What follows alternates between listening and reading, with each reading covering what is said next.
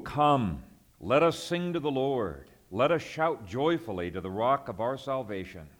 Let us come before his presence with thanksgiving. Let us shout joyfully to him with psalms. For the Lord is the great God and the great King above all gods. In his hands are the deep places of the earth. The heights of the hills are his also. The sea is his, for he made it, and his hands formed the dry land. Oh, come, let us worship and bow down.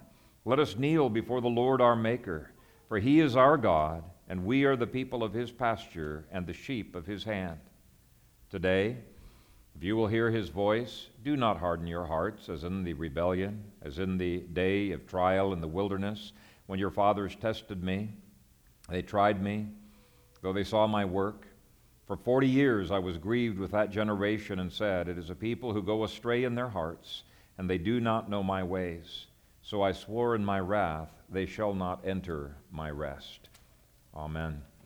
Father, we thank you for your word, and we pray that as we dig into it, that you would receive the responses of our heart and be pleased through the merits of Jesus Christ, in whose name we pray. Amen. Well, the psalm that we just read is designed to bring reformation to worship, and as such, it's very tightly connected to one of the three purposes of uh, Hanukkah. And as you know, um, our family has enjoyed celebrating Christmas uh, Jewish style, which is uh, Hanukkah. and um, it's uh, a festival that uh, is recorded four times in the Old Testament, and every time it's recorded from Moses through to the time of Nehemiah, it had three purposes. And the first was to reform worship, the second was to dedicate the temple, and the third was to foreshadow prophetically the birth of the Lord Jesus Christ.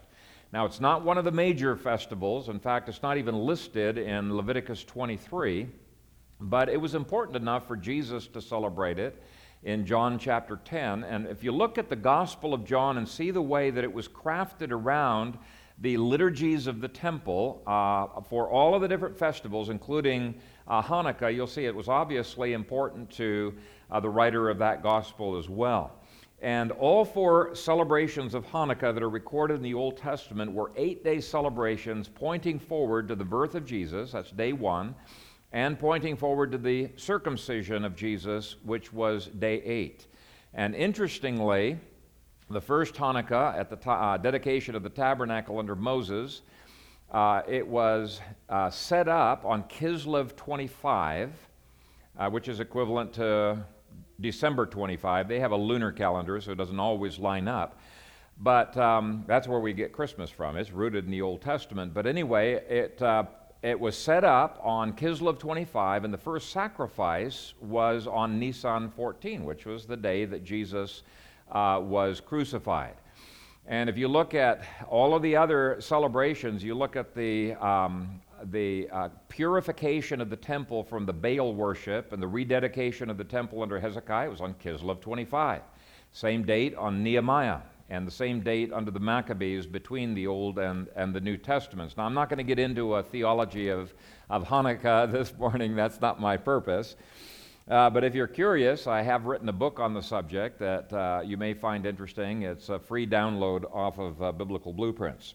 But my point in bringing it up is that the subject of our psalm is one of the three core purposes of Hanukkah.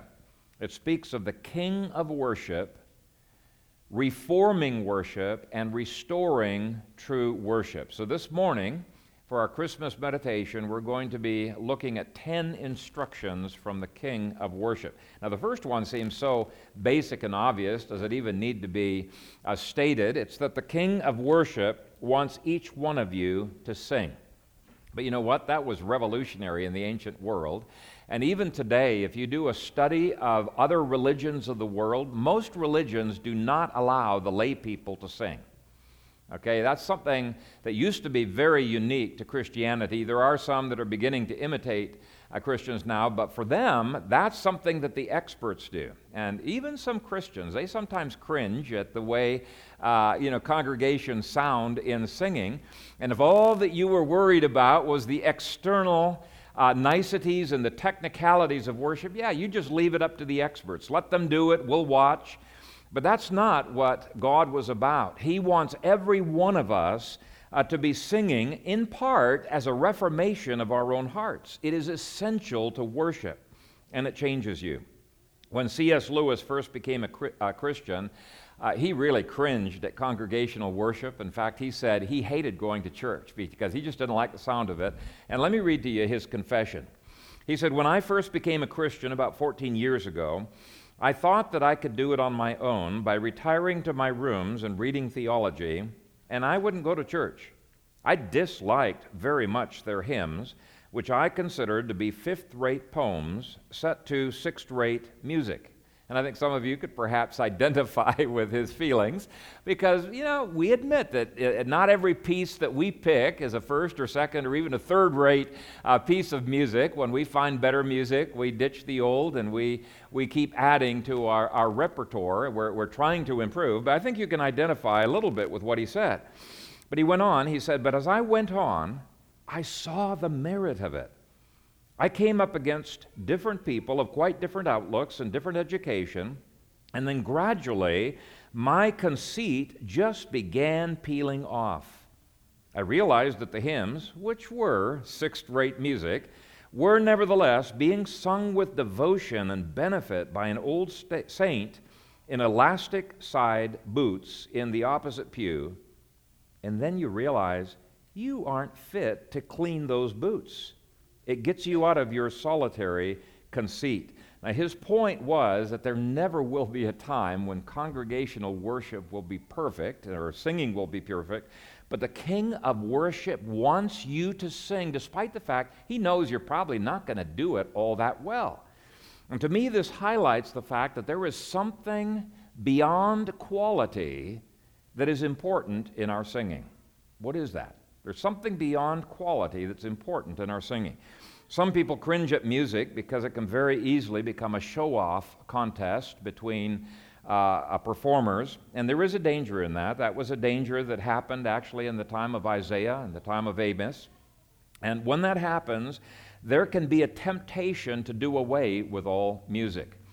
Uh, over the past 50 years, there have been a lot of music wars in the Western uh, church and these music wars uh, have revolved around things like, uh, you know, do we use instruments in worship? Uh, do we have exclusive psalmody, exclusive hymnody, exclusive contemporary 80s music, 90s music, et cetera, et cetera? I mean, there's any number of controversies that can arise over music. In fact, that's one of the chief uh, controversies and debates uh, when you look at statistics across the church. People disagree on music.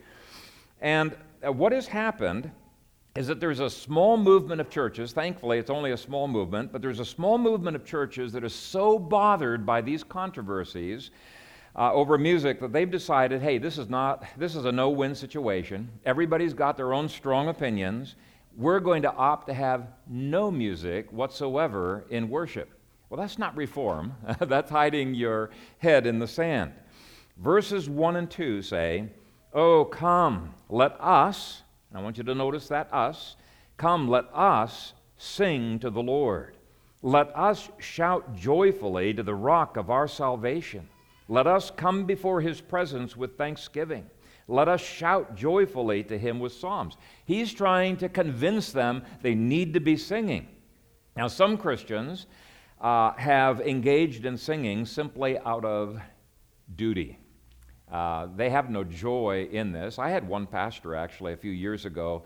I was kind of shocked by it, but he told me if it wasn't commanded in the scripture, I'd do away with all singing. He just hated it. He just endured the singing in the congregation. And in the process, I think he was robbing his soul of something that God intends to happen as a result uh, of our singing. It gets us outside of ourselves, outside of our uh, own desires and feelings, and, and focused in on ministering to the heart of God. You know, there's that one book, can't even think of the name of the, uh, the author of that book, but The Reach of the Heart, Ministering to God. It's a lady's name, I forget, but I'll tell you later maybe. But uh, this, is what, this is what God intends for us to do, is to be so focused on God, we're saying, Lord, I don't care what it is. I want to give to you. I don't care what it is that I desire personally, I want to give to you my heart in worship. Anyway, um, in my first pastorate, I had one person tell me over and over again cut the singing. I've only come to hear the word preached. And uh, it's just a wrong attitude. I'm not going to harp on this. Uh, maybe I have been harping. But anyway, I, I do want to emphasize singing and music is unbelievably important in the scripture. I counted over 300 references to God calling us to sing and to make music uh, to the Lord. And if you look at the amount of money that was spent in the temple on music, you see this is a very high priority to God. He wants us to adjust our perspectives by what is important to Him. And, and obviously, music is very, very important to, to God. Now, our church's music team used to spend a lot more time prayerfully uh, preparing for worship. And uh, we're going to be doing more of that in this coming year. But, you know, there's time factors, there's always a balance you got to think through. And as talented as our musicians are, we hope to improve our serve in the coming years. So pray for us. It's a tough thing to be a musician, it really is. Uh, you can't please everybody and the things that you're doing, and they're trying to serve the Lord in this. So pray that God would give us hearts of worship uh, and uh, that we would be effective in leading you in worship. But the first point here is that God takes a special delight when every one of you pours your all into singing to Him. The second principle of worship is that the King of worship wants our emotions engaged and our energies expended. He even calls for loudness in worship. In verse 2, the King of worship says, Let us shout joyfully to the rock of our salvation. Now, you know the definition of shout, don't you? It's not what we do. At least you look up the dictionary definition of shout. Our congregation really doesn't do that well. Maybe there's Joel and a, two or three others out here who, who make an attempt at, uh, at doing that. But if you have never shouted in singing, you are missing out on something. You really are. Shouting has an impact on the inner man. In fact, uh, Bill Gothard has written an entire book where he is just looking at the issues of the, all of the scriptures that call us to pray with a loud voice and to sing with a loud voice. And he says that there are blessings that God promises, there are effects that, ha- uh, that come upon us when we take God as His word and we say, Yes, Lord, I cry out to you with all my heart. There is something there that we are not presently experiencing, at least not all of us. So, anyway, there's uh, energetic singing. And even beyond that, God has made our bodies and our spirits to profoundly influence each other. God just made us that way. If your spirits are drooping, uh, it's going to manifest itself outwardly. Or if you're tired, exhausted beyond belief, it's going to affect your spirit. If you're crying out with energy, even though you're feeling tired, it'll help your spirit uh, to come out of its shell as well. And it's a weird thing that the same people who are not the least bit embarrassed to pour enthusiasm and power into their voices at a football game cringe at the thought of uh, shouting in church. They, they, they just cringe at the idea. And I know some of it's a cultural background, and I can appreciate that. I mean, our family grew up as one of the most reserved families out there. You just would never catch us raising our hands or doing anything like that. So I can understand that. There is some cultural background. But you know what? I don't see any cultural nuance here. Do you, do you see any cultural nuance in this verse here? It sure doesn't seem to me like it says, feel free to shout if your culture allows it. But if not, it's okay to mumble your way through the verses of shout to the Lord, all the earth, right? It doesn't say that. Okay? Now, we'll see in a moment that not every musical piece calls for shouting, and maybe not every worship service uh, even calls for it, but these words indicate that worship can be celebratory, thankful, enthusiastic, energetic, even loud. And in our singing, we can unleash our emotions in ways that are appropriate to the context. Now, speaking of context, let me point out that joy is not the only emotion that is spoken of. If you take a look at verses 6 through 7, you will see a very dependent humility.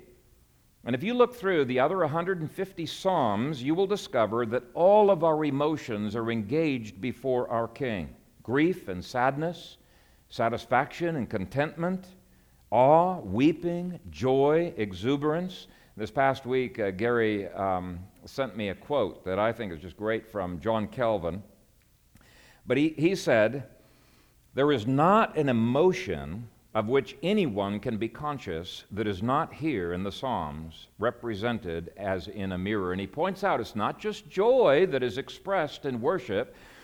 Uh, he, he says the Holy Spirit has here drawn all the griefs, sorrows, fears, doubts, hopes, cares, perplexities, in short, all the distracting emotions with which the minds of men are wont to be agitated. Now, here is the conclusion since God has mandated all 150 Psalms to be sung in the worship service, that means that He has authorized all of these diverse expressions of emotion uh, to be authorized within the worship service as well. We need to get used to that. We need to not be uncomfortable uh, with the expression of emotion.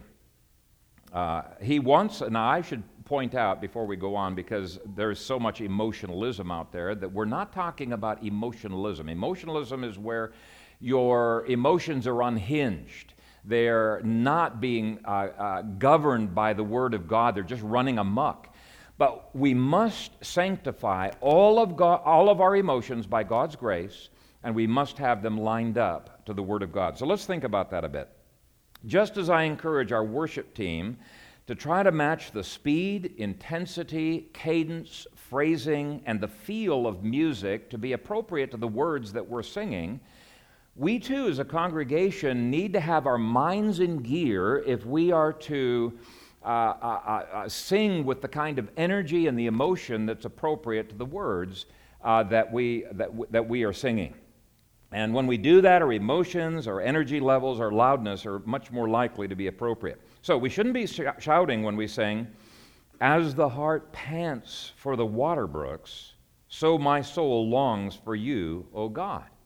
No, that's much more of a yearning, a longing of the heart. And we shouldn't be exuberant when we sing, Almighty God, our Heavenly Father, we have sinned against you and against our fellow man. So shouting doesn't quite fit on that uh, kind of, uh, of, a, of a hymn or a song. But on the other hand, if we simply mumble the words, the earth shakes at the sound of his voice, we will do injustice to that hymn. And we'll be demonstrating to God that we're really not singing with the understanding, as Psalm 47 commands us to do. And actually, 1 Corinthians 14, verse 15 commands us sing with the understanding. Okay? Uh, we, we need to be really sensitive to where the words are, are going. And if the congregation uh, can be more sensitive to this as the music team is being trained on this over the next year. Uh, hopefully, uh, we will grow in the emotional dimension of our worship in the next few months. Advent's a lot more difficult to find uh, gripping music to, but let me read the words of the last song that I just cited. And I want you to try to imagine what kind of emotion is appropriate to these words. The earth shakes at the sound of his voice. The nations tremble before him. The idols of men are all falling at the feet of the Lord our God, at the feet of the Lord our God. Now, I sure get the feeling from those words that this is a theology that we ought to be really excited about, right? And then you start reading the first uh, verses of that, uh, uh, that uh, first words of that first verse, and you begin to realize you know, this is almost like we are warriors on the front line cheering our commander and coming into total agreement with our commander. The Lord is a warrior, fearless is he. The Lord is mighty in battle. His armies outnumber his enemies. When they shout, the strongholds of Satan come crashing down, and Babylon is falling, falling down. But there is a change of tone and emotion in verse 2, and if we shout through that verse, it's not quite right. There's still strength of confidence, there's still momentum, but it says, The Lord is a Savior, gracious is He. The Lord is full of compassion, His army is also his family. Now, that's still showing very strong, joyful confidence, but it's more subdued, and the accompaniment should reflect that, and our singing should reflect that. And the point is that it's not just the music team that needs to think about these kinds of things. All of us need to think about the emotion appropriate to the situation. I, let me read to you a song uh, that um, we would sing, I would say, with uh, uh, an attitude of very humble request, not exuberant delight. It's, uh, it's got very strong yearning, very uh, much longing in it, and you'd probably sing this a little bit slower. Think about these words. Take me past the outer courts and through the holy place, past the brazen altar. Lord, I want to see your face. Pass me by the crowds of people and the priests who sing their praise. I hunger and thirst for your righteousness, but it's only found one place. So take me in to the Holy of Holies. Take me in by the blood of the Lamb. So take me in to the Holy of Holies. Take the coal, cleanse my lips. Here I am. It's a totally different feel, isn't it? That's probably, uh, that verse there is a good segue into point three, which says, The King of worship does not want you to be satisfied with anything less than his presence in worship. Verse 2 says, Let us come before his presence with thanksgiving. His presence. You know, Hebrews chapter 12 says that when we are really worshiping, we will be caught up into the very presence of his throne room in the heavenly Jerusalem, and we will be joining as a church with the church of all ages, those who have already gone to heaven, and the angels all around us in adoring and worshiping the incredible majesty of our God. It's just incredible when you read what Hebrews 12 says, what worship uh, should uh, look like. And it takes faith on the part of each worshiper to come into his presence each Sunday. There have been times in public worship where I have sensed that I have come into the very throne room of God, and yet I see and talk to other people who felt like, oh, wow, it was a total flop, and they had not uh, sensed anything whatsoever. There is an individual aspect to this. In fact, I want you to flip with me over to Revelation chapter 3, and we'll um, see how even when a majority of a church is lukewarm, God ushered some people into his very presence. So not all is lost if you are the only one who is putting these principles into practice. Uh, Revelation 3, uh, beginning to read at verse 17. And the first thing that Jesus does here is he points out that there is a majority in this church who didn't even recognize that his presence is absent. Well, that's an oxymoron. That he was absent, okay? Or that uh, they even had a need. Because you say, I am rich, have become wealthy, and have need of nothing, and do not know that you are wretched, miserable, poor, blind, and naked, I counsel you to buy from me gold refined in the fire, that you may be rich, and white garments, that you may be clothed, that the shame of your nakedness may not be revealed, and anoint your eyes with eye salve, that you may see. As many as I love, I rebuke and chasten, therefore be zealous and repent. Behold, I stand at the door and knock. If anyone hears my voice and opens the door, I will come in to him and dine with him, and he with me.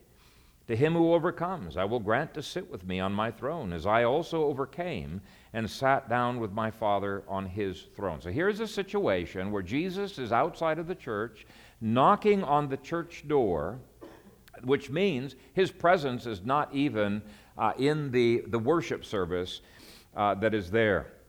And yet, he says to those who have ears to hear and who welcome him, he will come in towards that person and commune with him.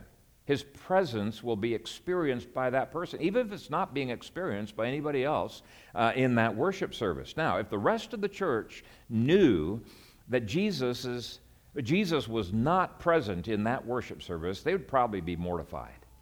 If they knew how ugly their worship appeared to God, they would probably be mortified. And that is exactly what Amos said was happening to his church in, in his day. In Amos 5, God says this I hate, I despise your feast days, and I do not savor your sacred assemblies. Though you offer me burnt offerings and your grain offerings, I will not accept them, nor will I regard your fat and peace offerings. Take away from me the noise of your songs, for I will not hear the melody of your stringed instruments. Wow. I bet that took the wind out of their sails. But they needed to have the wind taken out of their sails because their worship needed reform.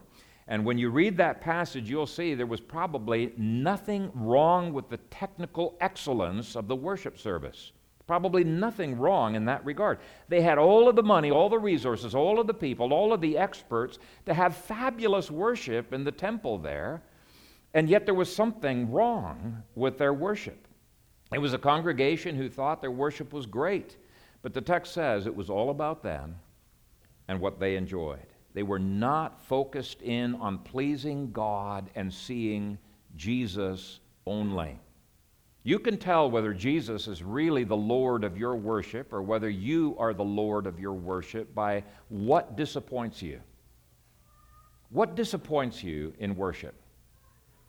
For me, I'm disappointed with myself when I fail to come into God's presence, whether it is here, whether it's in some other church that we're visiting, when I fail to come into God's presence. And I know I cannot blame the things that are around me. I'm disappointed with myself. I have not come into God's presence uh, in worship.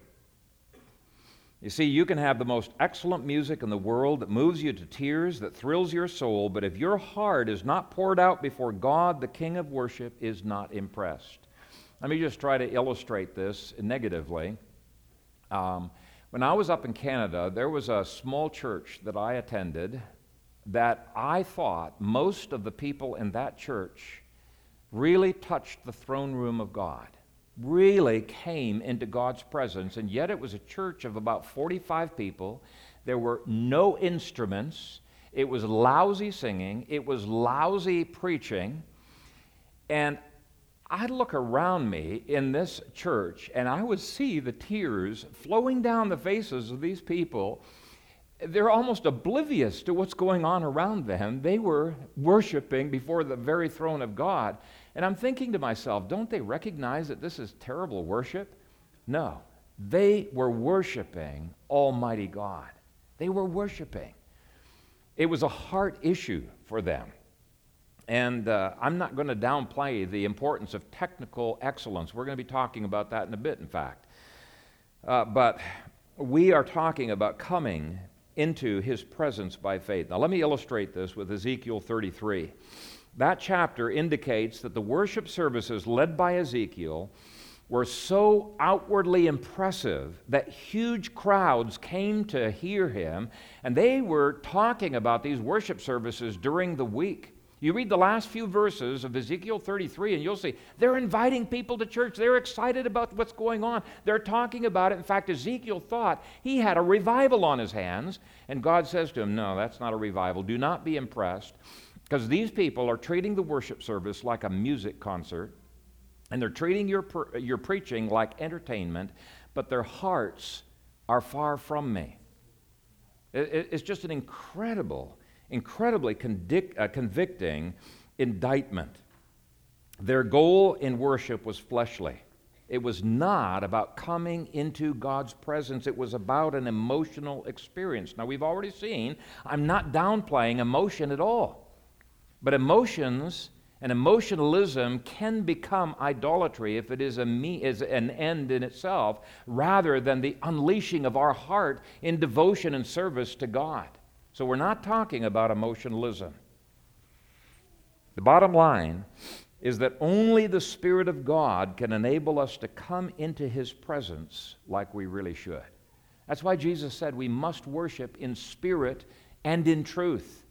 You read the Bible, what it says about prayer, it says we must pray in the Spirit, and yet you look at the, the, the scriptures, it says that our, our prayers need to be saturated by Scripture. Every part of our prayers need to be uh, Scripture based. So it's spirit and truth. It says we must sing in the Spirit. But you look in Ephesians and Colossians, and it says when we sing, We need to have the word of Christ uh, dwelling in us richly in those songs.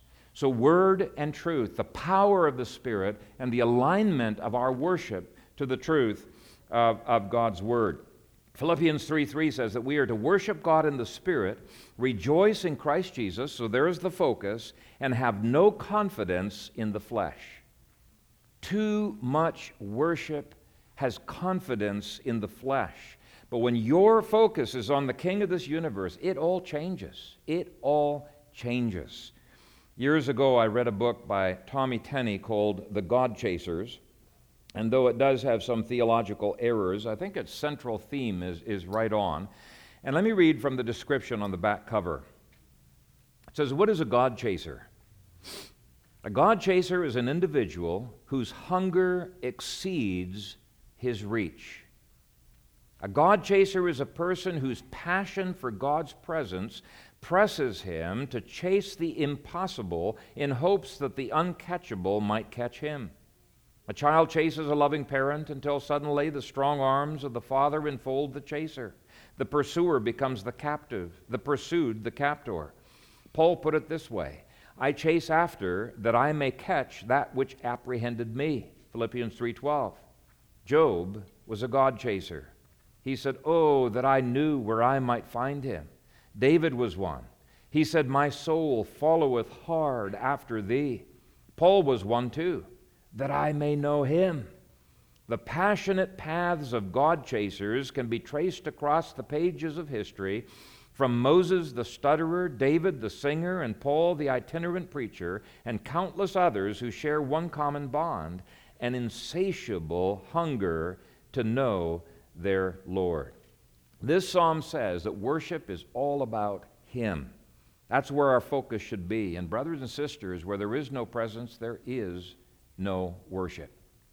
All it is is a bunch of sounds bouncing off the ceiling. They're not getting past the ceiling. Without the presence of the Lord, uh, it is really just a, a, a, futile exercise that we're going through. And where there is no longing for God's presence, we have been robbed of the very essence. The essence of worship is not about the externals. Technicalities are important, we, we work on those.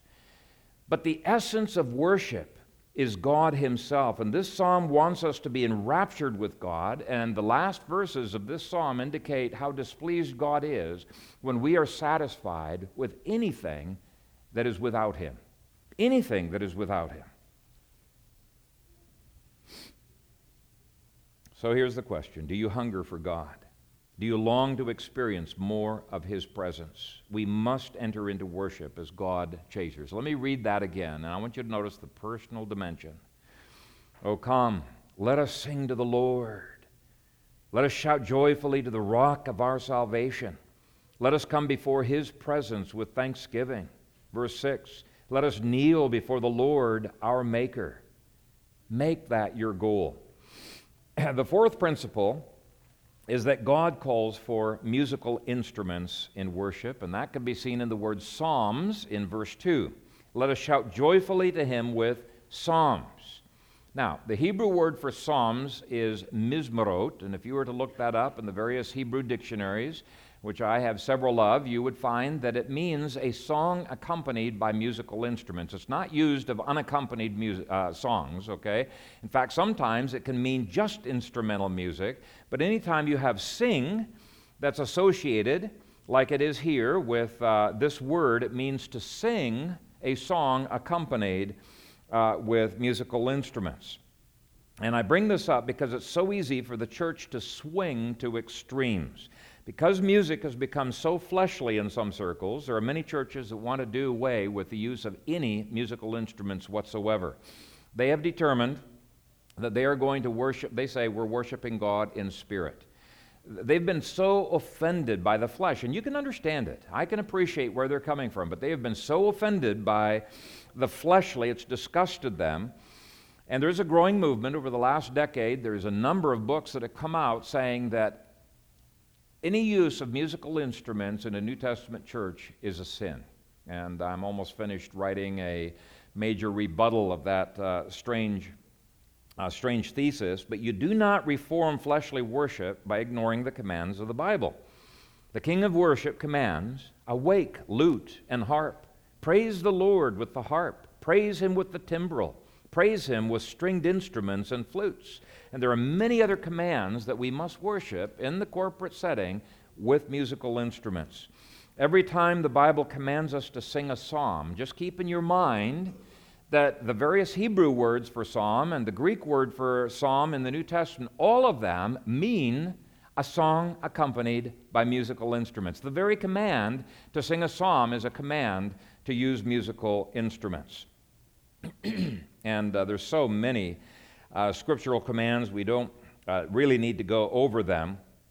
And um, even the scriptures that talk about instruments that are loud, uh, these instruments are tools that are supposed to be servants to the words. They're supporting the words, they're never overwhelming uh, the words. And over the next year, I'm going to be doing some training of the music teams on how musical instruments can serve the words better. But the basic point here is they can be very, very useful in undergirding true worship. We can't undo those commands simply because instruments have been abused. The fifth principle that the psalm calls for reformation in is the use of psalms. Now, it's not, the scripture does not call for an exclusive use of psalms, but we must not neglect the hymn book that the king of worship has specially crafted and designed and given to the church as a gift. We would slight him, we would insult him if we fail to use that. And I believe that we need to sing all of the Psalter, all 150 Psalms. And when you start doing that in faith, you will be transformed. Uh, and when I first started singing from the Psalms, um, I was in my early 20s, and I really uh, did love the Lord, and I wanted to be totally honest and sincere in my heart when I was singing uh, hymns and songs. And so I had developed a habit that when there was a verse that I did not agree with, I would not sing that verse, or I would hold a mental reservation. Well, all of a sudden, I caught myself doing that with the Psalms, and I realized, no, wait a shake, these are inspired. I'm the one who needs to change. And I found myself over the next two or three years as I'm singing these Psalms being changed from the inside out. My theology got changed. It began impacting my character. Why? It is a two edged sword that slices into our soul, it brings healing balm. It helped take me through an incredible period of depression that I went through. But there is a power in singing the Psalms that you do not have uh, with anything else. And I admit that the tunes of some Psalms are not that great. And as we find better tunes to the Psalms that we sing, we'll ditch the old, we'll bring in the new. But some have suggested that we sing fewer psalms. Well, sorry, that's not an option. It is simply not an option. Listen to the following admonitions from the King of Worship. 1 Chronicles 16, verse 9. Sing to him, sing psalms to him. Psalm 105, verse 2. Sing to him, sing psalms to him. And there's a bunch of those in the Old Testament. I'll skip to the New. Ephesians 5:19 speaking to one another in psalms and hymns and spiritual songs. And I want you to notice the order and the emphasis here. He starts with psalms, that's the inspired hymn book of God. He moves to hymns, which connects us with the church historical. He goes on to speak of songs, uh, spiritual songs, which uh, deals with that which is more contemporary. But anyway, he says, singing and making melody in your heart to the Lord. Colossians 3:16. Let the word of Christ dwell in you richly in all wisdom, teaching and admonishing one another in psalms and hymns and spiritual songs, singing with grace in your hearts to the Lord. So even the hymns and the songs that we are singing need to be saturated in the Word of God if, uh, if we're to obey this verse. And they definitely need to be sung by the grace of the Holy Spirit. James 5:13, let him sing psalms. Now, this psalm does not mention it, but there are a number of other psalms that command us not only to sing the psalms, but to sing a new song to the Lord. So we not only value the old, we also value the new in each generation that the Lord is that the Lord has uh, brought. But one of the patterns that we have established in this church right from the beginning, 1999, is that every worship service has to have at least one psalm, at least one hymn, and at least one uh, contemporary piece. Now, various services will emphasize one over the other, but the emphasis that you see in the scripture is Psalms hymns, and spiritual songs. And I think it's really important that we try to maintain the kind of balance that you see uh, in the scripture. Okay, the sixth principle is that, the, that Jesus, the King of worship, is jealous for God's glory, does not want to share his glory with another. Let's read verses 3 through 5. For the Lord is the great God and the great King above all gods. In his hand are the deep places of the earth. The heights of the hills are his also. The sea is his, for he made it, and his hands formed the dry land. Now, the word for at the beginning of verse 3 gives the reason for worship. And it's not a man centered reason, it's a God centered reason. Why should we pay attention to these 10 principles of worship? For, or because, you could translate it, because the Lord is the great God and the great King above all gods. In his hands are the deep places of the earth. The heights of the hills are his also. The sea is his, for he made it, and his hands formed the dry land. The reason we are to worship is because God is the king, the creator, the sustainer, the owner of all things. I mean, our worship should be the natural response of a creature to its creator.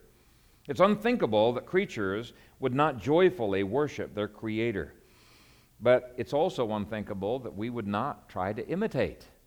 Just like kids imitate their, their father, you know, the, that we imitate, uh, we are to imitate God. At the beginning of the service, I pointed out that we are imitating God the Father, God the Son, and God the Holy Spirit when we adore and praise the perfections of each person. Now, God does not command us because He's selfish. Uh, he needs nothing. It's impossible for Him to be selfish. The flow of God the Father's heart is toward the Son and toward the Spirit. The flow of Jesus' heart is toward the Father and toward the Spirit. And the same is true uh, of the Holy Spirit. We are God centered because God is God centered, and God is God centered in a very unselfish way. Very unselfish way. The Father praises and gives all things to the Son out of love for the Son, and the Son gives all things to the Spirit and praises the Father with the same sacrificial love. And the Spirit's constantly pointing away from Himself.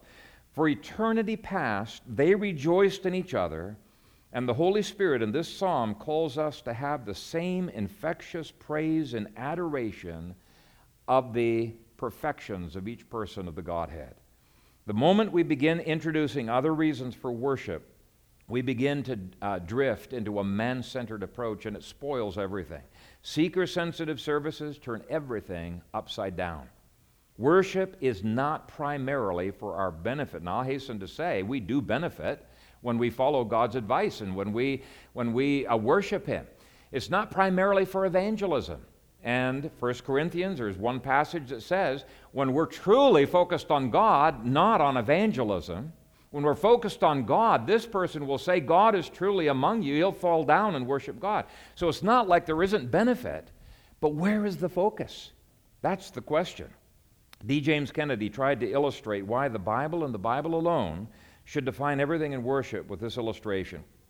He said, Most people think of the church as a drama, with the minister as the chief actor, God as the prompter, and the laity as the critic. What is actually the case is that the congregation is the chief actor, the minister is the prompter, and God is the critic. And perhaps a better way of saying it is that God is the audience, the one that we are doing everything for.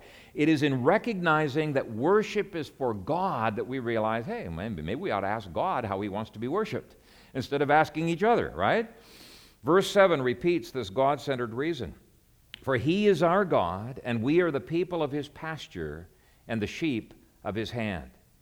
We have been ushered by grace into a love relationship with the Trinity that puts off all selfish criticisms, just like C.S. Lewis did. And we are denying the very purpose of our existence when we are not God centered in our worship. When you are God centered, man, you can put up with the person who's singing off key right next to you. Okay? In fact, uh, that may be, I don't know, but that may be one of the purposes why God has everybody singing instead of the professional singing is to test us to see whether we're really God centered or whether we're man centered in our worship. The seventh call to reformation of worship is that the King of worship calls us to worship him with our bodies and not just our souls. And some of you out there are modeling to us uh, a little bit of how to do that. But let, let's think about the act of kneeling with our bodies. Verse 6 says, Let us worship and bow down. Let us kneel before the Lord our Maker. Now, that's a switch in mood from verses 1 through 3. Now, in other Psalms that are describing the kind of worship in verses 1 through 3, it would be the exact opposite. Your head would be lifted up, your hands would be lifted up to heaven. But there's a switch in verses 6 through 7 that reflects a devotion to a master in humility before God. And so there's, there's bowing down, there's kneeling. Now, I've had Reformed people tell me, oh, yeah, you can't kneel. That's Roman Catholic idea to kneel. And my response is, so? Do you avoid everything that Roman Catholics do, even if it's in the Bible? You know, that's not being governed by the Bible, that's being governed by what other people do or do not do. If we really believe that we must follow the Bible's instructions on worship, then we have no option. We must use our bodies in all of the varied ways that Scripture calls us to use them. For example, Scripture calls us to raise our hands.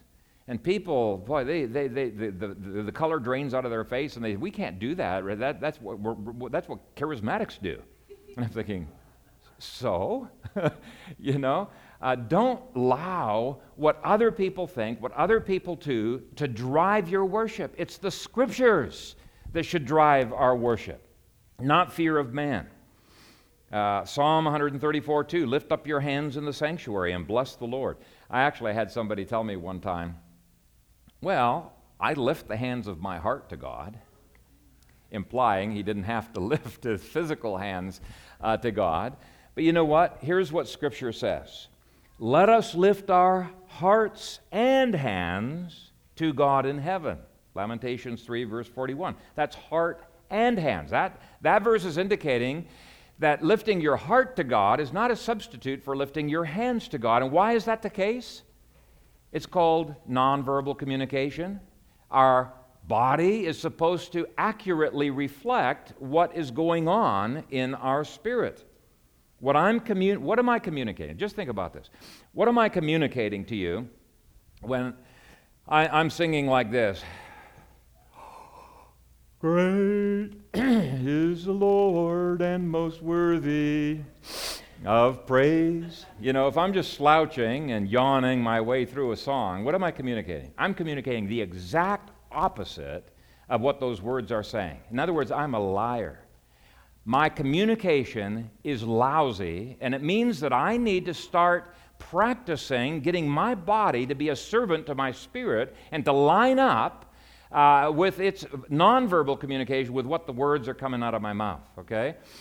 Um, and I've got a, a, worksheet that goes through all of the Bible references that talk about nonverbal communication. Our eyes communicate, our facial expressions communicate, our neck muscles, our, our arms, our bodily movement, they're all communicating in some way. We need to understand what it is that our bodies are, are communicating. Uh, they may be communicating something that uh, is very unglorifying to God. You know, if God's glory cloud was in this room, I doubt that some of us would be communicating with our bodies the same way that we would. Maybe that's not even a fair example, because if God's glory cloud was in this room, I probably wouldn't be communicating. I'd be flat on my face and couldn't say a word. So, but I think you get the point, okay? That there does need to be some coherence between body and spirit. People talk about bowing their hearts before the Lord. Well, that's great. We do need to have genuine heart humility, but our body needs to communicate accurately where our spirit is at as well. Otherwise, our body is saying something totally different than what our spirit is saying. When people come into worship and they look around at you, it doesn't matter that you think and you feel like your heart is totally engaged in worship to God if your face is saying, boring, and your body is saying, I really don't want to be here, you are powerfully communicating to your children something you probably don't want to be communicating to them. And let me tell you something your nonverbal communication may have more of an impact upon your children than your words do. And by the way, think about your children's uh, nonverbal communication as well. When they're slouching, what are they communicating? We, we shouldn't just be uh, ignoring the body. What are they communicating? I think it exposes a lot of what's going on uh, in the heart. When my kids were young, we, we trained them very carefully on this, and we would not let our kids get away with outward obedience, but with a scowl on their face. Because that scowl was revealing something going on inside the heart that was not good. And actually, they were communicating quite well. they were communicating, I'm obeying you, but I sure don't like it. Okay? So we knew we had to work on the inward heart. We've got to think about these things as parents. There, has got to be a connection. We, we have been too infected by uh, Western thinking, which is a lot of times Greek dualist thinking, where we divide between the body and the spirit. And we think so long as we're doing something in the spirit, the body is immaterial. In fact, the body is a bad thing. We don't even think about that. That's not biblical. God made us to be unified wholes. And by the way, even the way you dress communicates as well. So there's lifting up, of heart and hands. The scripture also speaks of bowing of heart and hands and knees. Uh, Paul talked about the humility that he had before God, but that was not enough, not just in his heart. He said, For this reason, I bow my knees to the Father of our Lord Jesus Christ. Ephesians 3, verse 14. So it's not just heart, it's in the knees. And I think some of you white Anglo Saxons have been too infected by your cultural background, okay? And I'm, I'm part of the boat. I'm pointing the finger at myself. It's so hard for me to get out of my shell. If you see uh, the way that I worship now, you'd say, wow, Phil's changed a lot over the last 15 years. But I'm still working on it. I am not where I want to be in terms of nonverbal communication. I understand the scriptures, so I'm not trying to be judgmental. I'm saying I'm in the same boat. So, if you're disabled, okay, I'm not talking about you in terms of kneeling. You know, my mom's got a good excuse, Ken's got a good excuse. But for most of us, we should not be thinking, what do other people think about me if I'm raising my hands or if I'm kneeling on the ground or if I'm prostrate on the ground? Forget about that. Just ask yourself, what does God want in public worship? Anyway, our bodies are an important part of worship. And I did have a note here that says that what we do with our bodies powerfully impacts the way we feel internally. It's just the way it is. God made us to be this way. For example, in my private devotions, when I am kneeling with my forehead on the ground, I feel different just by the act of kneeling. I feel different in my spirit than when I am lifting my hands and my head toward heaven. My body affects my spirit. That's the way God intended it to be. So don't just say, oh, well, this is a cultural thing and Phil, get over this and we'll go on with our lives again. No, I want you guys to be working on this. For the rest of this coming year, I want us to be improving our worship. Since we are called by God to love Him with all of our mind, that means our minds need to be in gear when we are singing and in the preaching in every part. Since we are to love God with all of our hearts, our emotions need to be in gear. Since we are to love God with all of our soul, that means that the relational aspect of us needs to be in gear in the public worship. Since we are to love God with all of our strength, that means our bodies need to be in gear. So there may be times when you are so awed by the presence of God, you feel you've got to kneel. Right in the middle of a song, you've got to kneel, even though it's not the kneeling section of this thing. You're going to think, what are they going to think of me if I kneel? Kneel. Go ahead and kneel. Psalm 95, verse 6. There may be other times that our heart is so joyful, you feel compelled to dance. And people will glare at you for dancing. Hey, just think to yourself, Psalm 150, verse 4. Or you may be led to say, Amen, Amen, or some other kind of verbal agreement. Nehemiah 8, verse 6. Other forms of worshiping with the body mentioned in Scripture are clapping. Psalm 47, verse 1. Does that make you nervous? okay, standing. Psalm 33, verse 8. Lying prostrate on your face. Revelation 7, verse 11. And that's a public worship service, by the way. Bowing, Revelation 19:4. Lifting up one or more hands toward heaven, Psalm 63, verse 4. Now, I've only given one example for each of those, but my point is, if you read through the scripture, you will see that the Bible is absolutely loaded with references to worshiping with our bodies. Have I beat on this horse long enough? Are you getting the point? We've got to get out of our shells and worship God with all of our heart, soul, strength, and uh, our mind. And uh, since it's a call to uh, Reformation and worship, it might be helpful for you to have your whole family practice appropriate bodily postures in your daily family worship. That's a place where you can start practicing without getting nervous. And the more you do it, the more it's going to seem, you know, totally normal to you. Okay, the eighth principle is that God's word calls for changes of mood within worship services. In other words, worship is not one flat expression of mood, whether it's high or low or whatever. It's not just one flat expression of mood. We've already touched on this briefly, but I do want you to notice the change in mood from verses 1 through 5, which is jubilant, to verses 6 through 7, which is more subdued with uh, worshipful reverence. It's appropriate to bowing and kneeling, to verses 8 through 11, which is somewhat sorrowful, maybe not even that much fun. And that's all in the same psalm. Now, our worship usually, but not always, reflects a, a wide variety of mood. Usually, it's a lot less variety during Advent season. It's just it's, it's very hard to construct. But depending on the theme of the service, there may be mood differences from one service to another. And I bring this up because there's a lot of teaching out there that says that you have to progress in a certain kind of mood, in a certain kind of order, in order for you to be biblical. And uh, let me point out that there were entire services in the Old Testament that were mellow, and there were entire services that were jubilant. More often it appears that there's a mixture like we see here, moving from praise to worship to meditation to a call to change and repent to commitment. In fact, some people structure their whole worship services based on this song. That's okay. That's okay. But I would point out that even this order is not hard and fast. In Nehemiah 9, you find the reverse order of what you find here. In 2 Chronicles 5, it seems that the communion came near the beginning of the worship service and the praise came afterward. In Nehemiah 8, you have yet another order where the preaching and singing come first, the communion meal comes at the end. So even though I'm saying we need to be used to the idea that different parts of the service are going to range in the mood that they express, I don't want us to become legalistic and say everybody's got to do it the way Dominion Covenant Church does it. No.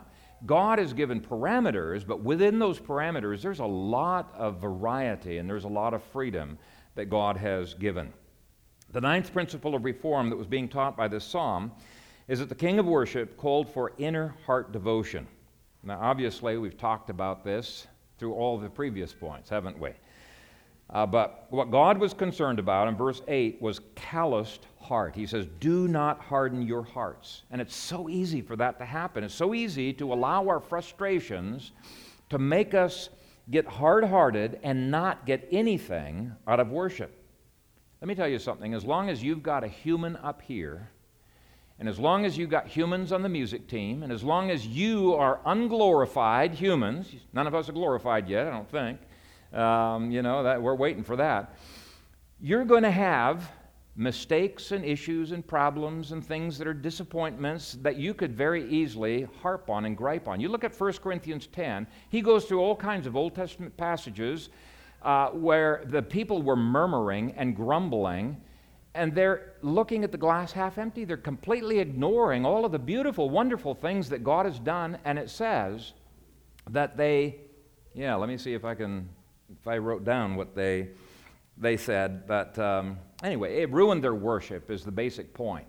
So if you can, when you're eating chicken, glory in the fact you got so much meat and forget about complaining about look at all these bones bone bone bones everywhere bones no you put the bones aside and you focus on the meat you eat the corn and you don't focus on the fact that you got a huge corn cob there, okay? That's the key to joy in worship because there's always going to be down points in any worship service anywhere in the world that you go, right? So if we can focus in on the good, I think we'll be much better. What he was concerned about in verse 10 was people who tended to go astray in their hearts. The heart of the matter in worship is the matter of the heart. When my heart has been right with God, I have been able to enter into God's presence with many different styles of worship, from the ultra conservative to the charismatic. It was not externals that made the difference for me, it was where my heart was at.